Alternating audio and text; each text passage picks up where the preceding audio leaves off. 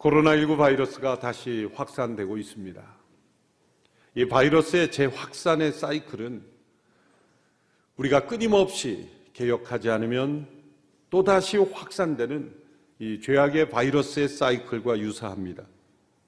바이러스가 완전히 사라지기 전까지는 결코 사라진 것이 아닌 것처럼 우리가 영원한 천국에서 온전히 영화롭게 된 모습으로 살게 되기 전까지는 우리는 이 세상에서 죄가 사라진 것처럼 없는 것처럼 살아서는 안 됩니다. 하루 24시간 매분 초까지 깨어 있지 않으면 언제든지 또다시 죄악의 바이러스는 번져갑니다. 우리 안에 있는 옛자의 영향력은 이 불순종과 타협과 반역과 죄의 습관에 익숙해 있기 때문입니다. 부단한 갱신, 끊임없는 개혁을 이루어가지 않으면 언제든지 과거의 악한 습관으로 되돌아가도록 만들기 때문입니다. 우리 남자분들은 끊임없이 매일매일 면도하지 않으면 이 수염이 계속 자라는 것처럼 이 죄악의 수염을 끊임없이 제거하지 않으면 안 되는 것입니다. 우리가 어릴 때 읽었던 이 동화에 보면 이 선과 악이 싸우는 그런 이야기들이 많이 나오죠. 악한 사람들과 싸워서 승리한 이 선한 사람들의 이야기를 마무리하면서 대개 이런 식으로 마무리합니다. 그 후에는 오래오래 행복하게 잘 살았대요. 참 좋은 말이죠. 이 일 이후에는 아무 문제 없이 오래오래 행복하게 편안하게 잘 살았다는 이야기입니다. 그래서 우리는 안심하고 그 책을 덮죠. 그러나 우리의 실제의 삶은 그렇게 동화처럼 마무리되지 않습니다. 오히려 이렇게 끝나는 것이 더 현실적이죠. 그 후에도 오래오래 계속해서 똑같은 문제와 싸우며 치열하게 제약과 싸우면서 살았더라. 이것이 바로 우리의 인생의 이야기입니다.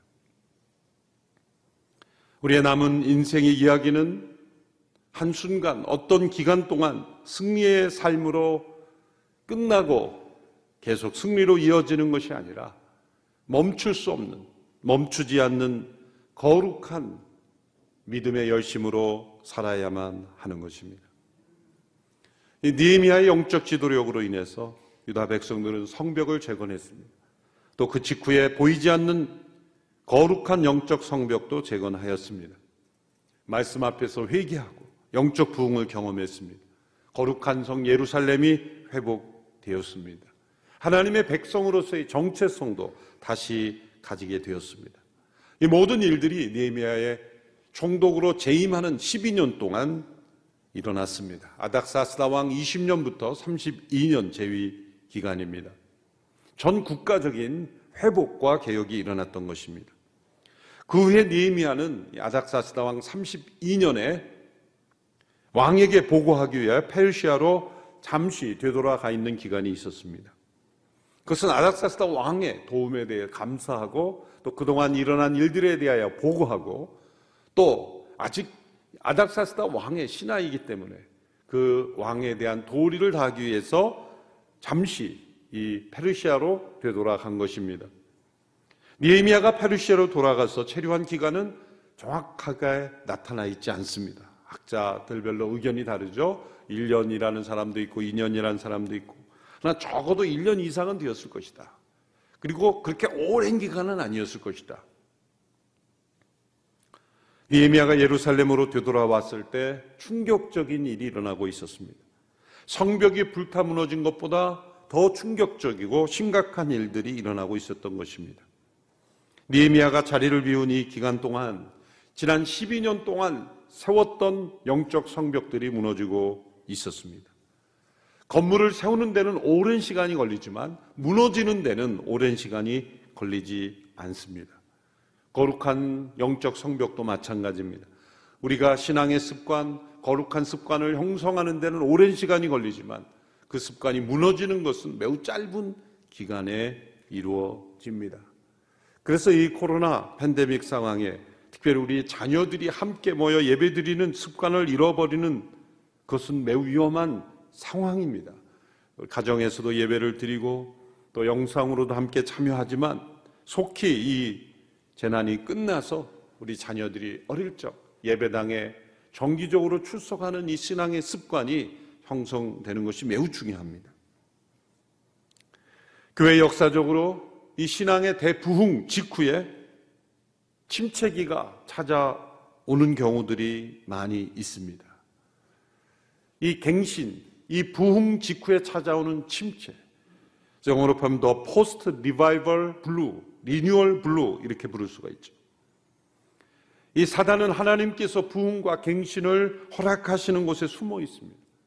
그래서 새롭게 되고 변화되는 모든 것을 망가뜨리려고 일하고 있습니다. 하나님께서 생기를 불어 넣어 주시는 그곳에 그 다시 살아난 생명력을 여러 가지 방법으로 교묘하게 무너뜨리는 것입니다. 대표적인 예가 구약의 시내산에서 모세가 하나님과 40일 동안 친밀한 관계를 맺고 있을 때 이 40일이라는 기간을 참지 못해서 그 산 아래 있던 백성들은 금송아지를 만들고 이것이 우리를 애굽에서 인도해낸 신이라 말하지 않았습니까? 40일입니다. 40일 동안 사람들이 이렇게 변화될 수 있다는 거죠. 요한계시록을 보면 계시록이 쓰여질 당시에 그 이전에 수십 년 전에 소아시아에서 일어났던 영적 부흥이 이제 과거 역사가 되어버렸다는 것이 분명합니다. 첫사랑을 버렸다는 이야기, 책망이 나옵니다. 죄와 부정과 거짓 교리와 또 부도덕한 행실이 있다는 성령의 책망이 그 소아시아 일곱 교회에 주어지는 걸 보면 수십 년간 있었던 전에 있었던 이 소아시아 교회 영적 붕이 이제는 쇠퇴하고 또한 침체를 경험했다는 것을 알 수 있습니다. 또한 바울의 여러 서신들을 보면 2차 선교 여행 때 사도 바울에 의해 개척된 여러 교회들 데살로니가 교회를 비롯하여 여러 교회들이 이후에 시간이 얼마 지나지 않아서 다시 악으로 돌아가고 죄악의 습관들에 오염되었다는 것이 나타납니다. 그래서 후기에 쓰여진 목회 서신 디모데 전후서나 디도서를 보면 책망이 많이 나옵니다. 믿음의 선한 싸움을 싸우라. 이런 거짓과 악과 싸우는 믿음에 대해서 강조하는 것을 보면 그들이 영적 체험과 부흥을 경험한 이후에 다시 과거의 습관으로 되돌아가거나 혹은 영적 공격에 실패했다는 것을 알 수가 있습니다. 미국의 대각성 운동이 있었던 해가 1735년이었습니다.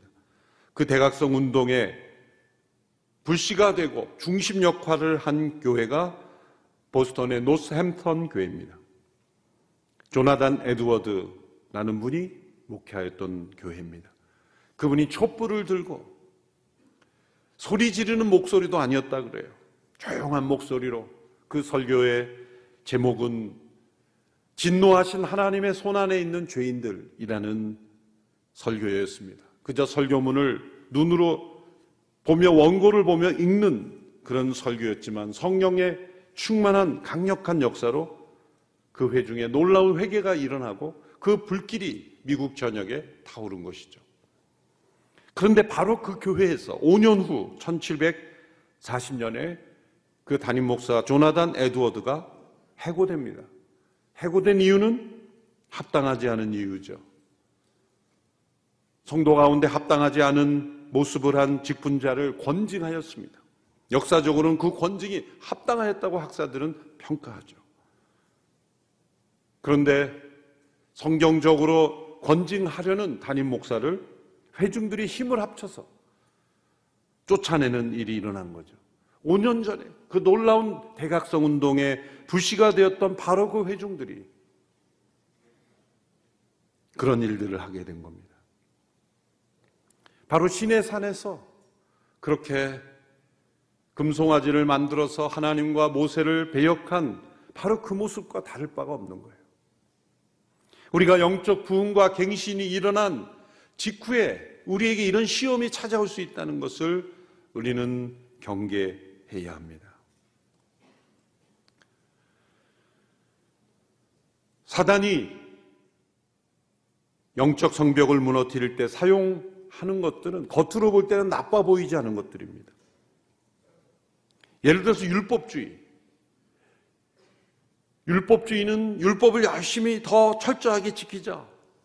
더 철저하게 열심히 지키자는 것이 신앙처럼 보이는 거예요. 속는 겁니다. 광신주의도 마찬가지. 회의주의. 차가운 이성으로 면밀하게 따져보자. 합리적인 것처럼 보입니다. 더 합리적이고 더 철저해 보이고 더 열심히 보이는 것들. 율법주의, 광신주의, 회의주의. 또 가장 무서운 것은 서로 좋게 잘 지내는 것이 좋은 것이 아니냐. 이 타협과 평화주의. 좋은 게 좋은 것이 아니냐. 바로 이러한 것들이 다 일면 좋은 거죠. 그러나 가장 중요한 것은 아니죠. 세상 속에 있는 하나님의 백성들은 바다 가운데 떠 있는 배와 같아서 끊임없이 바닷물이 쳐들어오고 또 스며들어오는 것을 끊임없이 막고 또 막고 퍼내고 이러한 일들이 끊임없이 있어야 하는 것입니다. 하나님의 백성들에게 이 부흥의 은혜가 부어졌을 때 사단은 재빨리 뒤에서 그 부흥을 무너뜨리는 일을 하고 있다는 것을 우리는 염두에 두어야 합니다. 군에 있을 때이 전술 이런 계획 군에 오래 계신 분은 알겠지만 적진의 고지를 점거한 점령한 뒤에는 그뒤 인면에 적들이 숨어 있다는 것을 기억해야 된다. 그래서 경계를 늦춰서는 안 된다. 전쟁에서도 상식적인 이야기죠. 바로 그런 일들이 니에미아 13장 이 마지막 장에서 일어나고 있습니다. 회개와 부흥과 또 백성들이 하나 되어 하나님의 절기를 회복하고 하나님의 백성으로서 회복되는 이 백성들 가운데 있었던 영적 부흥이 다시 과거로 되돌아가는 그러한 모습들이 일어나고 있는 것입니다. 이제는 책망을 받아야 마땅한 저주를 받아야 마땅한 그러한 모습들이 나타난 것입니다. 네헤미야가 예루살렘에 돌아왔을 때 네헤미야가 책망할 수밖에 없는 문제점이 나타났습니다. 네헤미야 13장에서는 세 가지 문제를 지적합니다. 첫째는 부패한 제사장들이 하나님의 성전을 제대로 관리하지 않고 도리어 하나님을 대적하는 세력이었던 도비아에게 하나님의 집 창고를 쓰라고 내어준 것입니다. 이 하나님의 집 창고에는 그 여러 필요한 기구들과 또 곡식 재무들 또 제사장 레윈들에게 나누어줘야 될 그런 물건들을 보관하는 장소인데 도비아, 이 도비아는 성벽 재건을 방해하는 세력이죠. 유대인들 깊숙한 곳에 결혼 관계를 통하여 관계를 맺고 영향을 계속 미쳤던 대적자입니다. 이 사람에게 사무실로 쓰라고 내어준 거예요. 그로 인해서 합당한 삭슬 받지 못한 이 레위인들이 다 흩어져서 제 역할을 하지 못하게 된 겁니다. 둘째로 안식일을 제대로 지키지 않고 안식일에 여러 상인들이 장사를 하게 허용했다는 겁니다. 당시에 특별히 무역을 많이 하는 이 두로 사람들이 예루살렘까지 와서 온갖 종류의 물건들을 안식일에까지 파는 일들. 이러한 일들을 유다 귀족들이 안식일을 모독하고 허용하고 함께 참여하고 있었다는 겁니다. 셋째로 우상을 섬기게 하는 이방인과의 통혼을 하지 않겠다는 언약을 깨뜨리고 아스돗, 암몬, 모압 여인들과 결혼하였다는 겁니다. 솔로몬이 죄를 지은 것과 같은 죄를 범하고 있었다는 거죠. 대제사장 엘리아십이라는 사람의 자손도 이 산발랏 하나님을 대적하는 세력의 사위가 된 이런 일들이 일어나고 있었던 겁니다. 니에미아가 자리를 비운 동안 그의 빈자리를 대신하여 영적인 파수꾼이 되어야 할 이 지도자들이 먼저 이 언약을 깨뜨리고 악한 모습으로 다시 되돌아간 모습입니다. 다시 출발점으로 다시 되돌아온 것 같은 상황. 니에미아가 얼마나 그 마음이 끌어올랐겠습니까? 니미아의 반응은 분노였습니다. 거룩한 분노였습니다. 이 분노한 니에미아의 모습을 우리는 주목해야 합니다. 그래서 제일 먼저 대체사장 엘리야십이 도비아에게 내준 그 방, 하나님의 전 집의 창고에 들어가서 모든 기구들을 다 밖으로 내던져 버리고 지도자들을 꾸짖고 경고하고 교훈하였습니다. 먼저 니에미야 13장 11절의 말씀을 보십시오. 그래서 나는 관리들을 꾸짖으며 하나님의 집이 버려지다니 어떻게 된 일이요? 라고 묻고는 그들을 소집해 각각의 자리에 복직시켰습니다. 또한 안식일을 범하는 귀족들은 이렇게 꾸짖으셨습니다. 보면 17절, 18절의 말씀 우리 같이 읽습니다. 시작. 그래서 내가 유다 귀족들을 꾸짖으며 말했습니다. 당신들이 안식일을 모독하다니 이게 가당하기나 한 짓이요. 당신들의 조상들도 똑같은 짓을 해서 하나님이 우리와 이 성에 이 모든 재앙을 내리신 게 아니요. 그런데 당신들이 지금 안식일을 더럽히며 이스라엘의 더 큰 진노를 부르고 있어. 이방인과 통혼한 사람들에게는 더 크게 진노하고 심지어 때리기까지 했습니다. 25절의 말씀을 제가 읽습니다. 나는 그들을 꾸짖고 저주를 내렸고 그 사람들 가운데 몇 사람은 때리기도 하고 머리채도 잡아당겼습니다. 또 그들에게 하나님의 이름으로 맹세하게 하며 말했습니다. 너희는 너희 딸들을 그들의 아들들에게 시집 보내지 말고 그들의 딸도 너희 아들이나 너희에게 시집 오게 하지도 말라. 27절. 그러니 이제 너희가 이방 여자들과 결혼해 이 모든 끔찍한 악을 저지르고 우리 하나님께 죄지고 있다는 말을 우리가 들어야겠느냐. 이렇게 니에미아가 분노했습니다. 이 니에미아의 분노의 모습을 보면서 떠오르는 장면이 신약에 있죠. 예수님께서 성전에 들어가셔서 그 성전에서 매매하는 자들의 그 상을 뒤집어 엎으시고 그들을 책망 하시고 저주하시는 모습입니다. 성전에서 물건을 팔던 것은 단순한 물건이 아니었습니다. 그것은 성전에서 드려질 그러한 재물을 파는 것이었는데 흠이 없는 것을 드려야 되잖아요.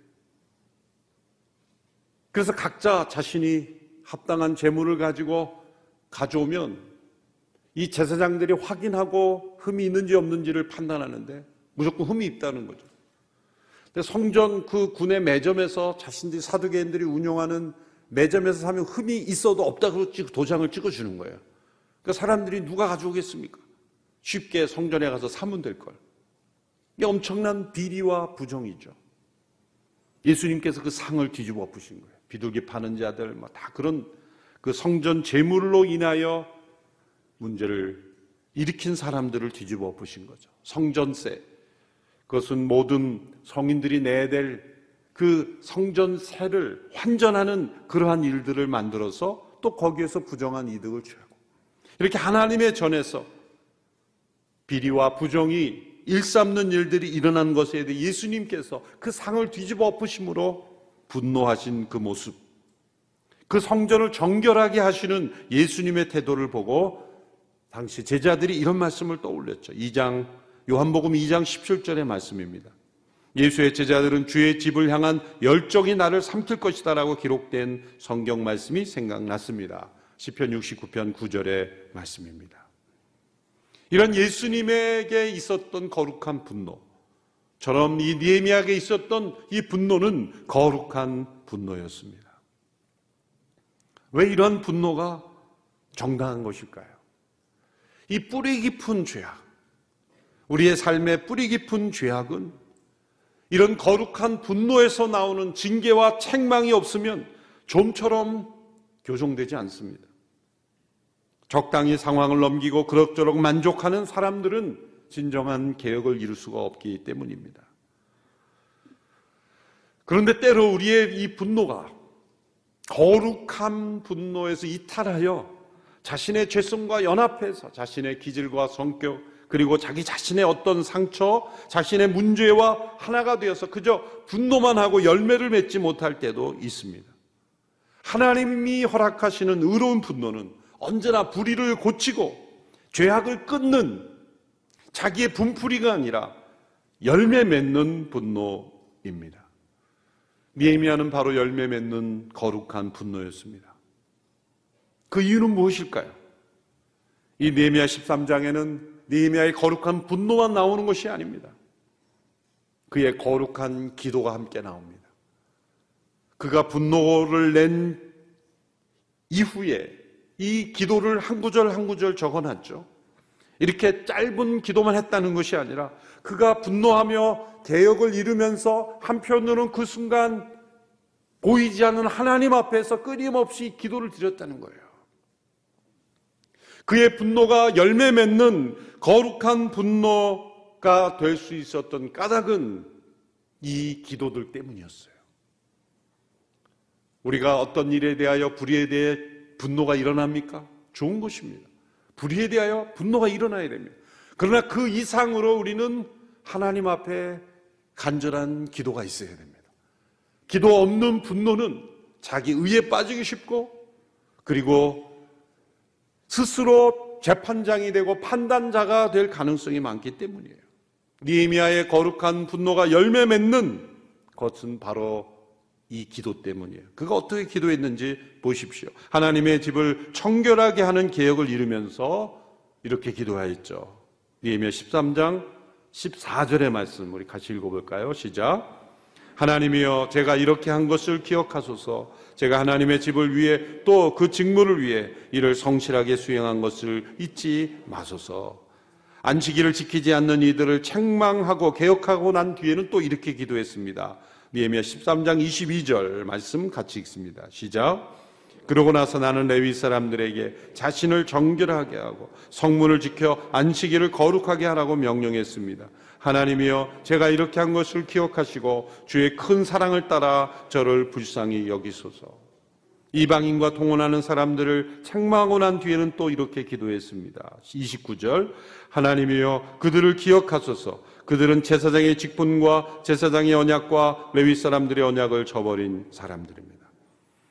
계속해서 그가 개혁을 이루며 또 다른 사람들을 책망 하면서 동시에 그는 하나님 앞에 나가 기도했다는 거예요. 이 기도들은 무엇을 의미합니까? 두 가지 중요한 의미를 가지고 있습니다. 첫째로 그는 다른 사람을 책망하며 개혁을 일으키지만 자신 또한 하나님의 심판대 앞에 올려놓았다는 거예요. 여기서 하나님이여 나를 기억하소서 나를 기억하소서 이렇게 말하는 것은 하나님 저는 잘했고 저는 절대적으로 옳지고 저들은 절대적으로 틀립니다. 그런 뜻이 아니라 나를 기억해 달라는 것은 하나님 제가 지금 분노하는 그 기준으로 저 또한 하나님 앞에서 심판받을 것을 압니다. 로마서에 그 말씀이 있죠. 남을 판단하는 그 기준으로 자신도 판단받을 것이다. 누군가 분노가 일어납니까? 그 분노의 기준이 있을 거 아니에요. 내가 생각하는 그 기준에 합당하지 못하기에 분노가 일어나는 거죠. 그러면 그 기준으로 나 또한 하나님 앞에 심판받아야 그게 합당한 분노가 되는 거죠. 의로운 분노가 되는 거예요. 나는 그 기준에 해당되지 않고 다른 사람만 그 기준에 해당된다고 하면 의로운 분노가 될 수 없는 거죠. 하나님이여 나를 기억하소서, 나를 기억하소서, 제가 이렇게 한 것을 기억하소서라는 말은 뭐예요? 하나님 저는 잘했습니다. 잘했습니다. 아무 문제 없습니다가 아니라 하나님 저도 이 기준에 따라 심판받을 것을 저는 압니다. 겸손의 기도입니다. 두 번째 중요한 의미는 이렇게 악과의 외로운 싸움을 하는 중에 얼마나 큰 압박과 스트레스를 받았을까. 그 고통을 말해주는 거예요. 그래서 하나님 저를 불쌍히 여기소서, 불쌍히 여기소서. 갱신과 개혁을 이룬다는 것은 때로는 사람들에게 반대를 받는 길을 가는 것입니다. 니에미아는 사람들에게 호감을 주는 사람이 아니었을 수도 있어요. 엄청난 압박 속에서 하나님께 신실하고 거룩한 열심으로 사는 사람들은 때로 사람들에게 호인으로 대접받지 못할 수도 있어요. 네덜란드의 목회자이자 교육자이자 정치가 있던 아브라함 카이퍼. 이분이 이루었던 개혁으로 인해서 그 당시에 국가교회 지도자들에게는 이런 말로 이 카이퍼 포비아, 카이퍼에 대한 두려움까지 공포증까지 생겼다는 거예요. 당시에 국립교회, 국가교회 지도자들은 매우 옳지 않은 방향으로 형식적이고 무미 건조하고 무의미한 세속적인 그러한 모습을 보였습니다. 왜냐하면 자유주의 신학에 물들었어. 인본주의적이고 무신론적이고 유물론적인 그러한 신학들. 카이퍼가 공부했던 레이던에서 그가 신학을 공부할 때 교수가 한 말은 예수님이 부활했다는 것은 결코 사실이 아니다라는 선언을 하는 시대였어요. 그렇게 인본주의적이고 무신론적이고 유물론적인 것을 신학으로 가르치고 오늘날에도 마찬가지지만 그런 시대에 교육받은 목회자들에 의하여 국가 교회들은 매우 하나님으로부터 떠난 그러한 시대. 그것을 갱신하려고 가이퍼가 노력했을 때 그 모든 것을 압박했죠. 마치 마틴 루터가 올바른 진리를 드러냈을 때 로마 교황청에 의해서 엄청난 압박을 받았던 것처럼 그런 개혁하는 사람들을 잔인하고 불법적이고 심지어 폭행까지 동원하며 폭력배들을 동원해 집에 돌을 던지는 일들 이런 일들이 있었죠. 그런데 이 카이퍼와 개혁을 하는 사람들은 그 운동의 이름을 돌레안치 그것은 애통이라는 이름으로 붙인 거예요. 우리는 애통하는 사람들이다. 슬퍼하는 사람들이다. 우리는 싸우기를 즐겨하는 사람이 아니다. 슬퍼하며 동탄해하며 올바른 진리를 따르지 않는 교회의 모습을 슬퍼하면서 운동을 일으키는 거예요. 그래서 수백 개의 교회 감동과 양심의 가책을 불러일으켜서 결국 국가교회와 독립한 네덜란드 개혁교회가 탄생하게 된 것이고 이런 네덜란드 개혁교회가 미국으로 건너가서 미국에 그러한 교회를 일으키는 원동력이 되었죠. 또한 그가 수상이 되었을 때는 불법적인 부당한 파업과 싸워야만 했어요. 또한 고등교육법을 제정해야만 했습니다. 당시 인본주의적이고 유물론적이고 무신론적인 학문으로 물들어버린 하나님 없는 학문이 되어버린 그 시대에 자유대학교를 설립했죠. 근데 그 자유대학교는 학위를 주지 않았어요. 그래서 그런 학교에도 학위를 인정해주는 법이 고등교육법의 중요한 내용이었죠. 엄청난 반대 휩싸였죠. 그는 결국 싸워 승리로 이끌었습니다. 니에미아처럼 이렇게 싸웠어요. 하나님이여 제가 한 것을 기억해 주소서 저를 불쌍히 여기소서 이런 기도를 포기하지 않고 그는 승리했습니다. 그가 이 싸움 과정에서 이런 말을 남겼죠. 우리의 싸움은 사람들에 대항하는 것이 아니라 정치와 정부에 관련된 문제들에서 하나님을 대적하는 정신에 대항하는 것이다. 사람들과 싸우는 것이 아니라 하나님을 대적하는 정신에 대적하여 싸우는 것이다. 오늘 이 시대에 이 사회 전반에 퍼져 있는 보이지 않게 스며들어 있는 그런 죄와 악과 싸우는 니에미아의 길을 간다고 할 때 우리는 바로 이 카이퍼의 믿음과 정신을 회복해야 하는 것입니다. 니에미아가 바로 그런 일을 이루었어요. 그는 멈추지 않는 거룩한 열심의 사람이었습니다. 그는 하나님 한 분만을 두려워했습니다. 그 누구도 두려워하지 않고 용기 있게 행동했습니다. 니에미아서의 마지막 구절은 이러한 기도로 끝나죠. 니에미아는 기도로 끝납니다. 짧은 기도이지만 이 기도로 끝나요. 31절 후반부. 우리 같이 읽어볼까요? 시작. 하나님이여 저를 기억하시고 은총을 내리소서.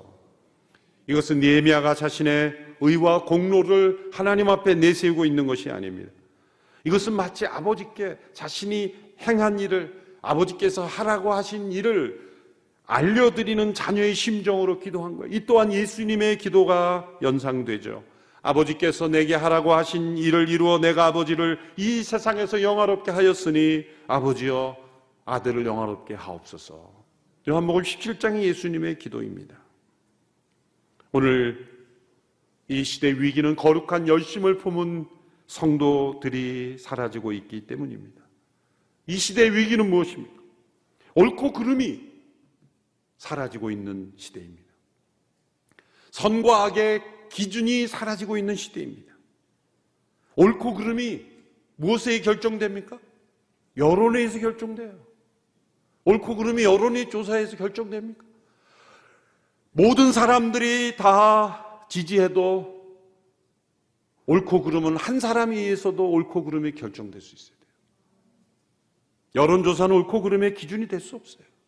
옳고 그르면 하나님의 말씀에 의해 결정되는 것입니다. 이러한 시대에 니에미아처럼 선과 악의 기준을 분명히 분별하고 이 땅 위에서 옳지 않은 일이 일어나는 것에 대해서 우리는 분노하고 그러나 그 분노 뒤에는 반드시 이 니에미아의 깊은 기도가 있어야 합니다. 그래야 우리의 분노가 거룩한 분노가 될 수 있기 때문입니다. 교훈과 책망과 바르게 함을 저버리고 이 세상과 더불어 유리하는 백성들이 되지 않도록 니에미아와 같이 거룩한 열심으로 멈추지 않는 거룩한 열심으로 헌신하는 하나님의 백성들이 되기를 주님의 이름으로 축원합니다. 기도하겠습니다. 살아계신 하나님 아버지 니에미아가 품었던 이 거룩한 열심을 우리에게도 허락하여 주옵소서. 하나님의 집에 대한 삼킬 것 같은 열정을 가지셨던 주님처럼 우리 모두에게도 이 시대 하나님의 나라에 대한 열심으로 헌신하는 주의 백성들이 되게 하옵소서. 예수님의 이름으로 기도하옵나이다. 아멘.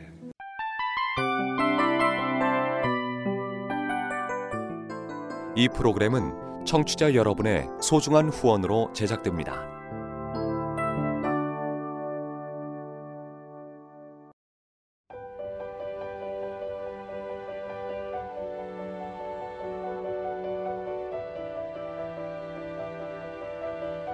세상에는 수많은 교회들이 있지만 더 깊이 있는 말씀 강해를 찾기 위해 크기로만 교회를 선정하지 않습니다. 보다 좋은 영적 콘텐츠를 더 많이 나누기 위해 방송비를 받지 않습니다. 1년 365일 복음만 전하고 싶어서 우리는 광고를 하지 않습니다. 온누리의 복음을 땅끝까지 CGN TV와 함께 땅끝 성교사가 되주세요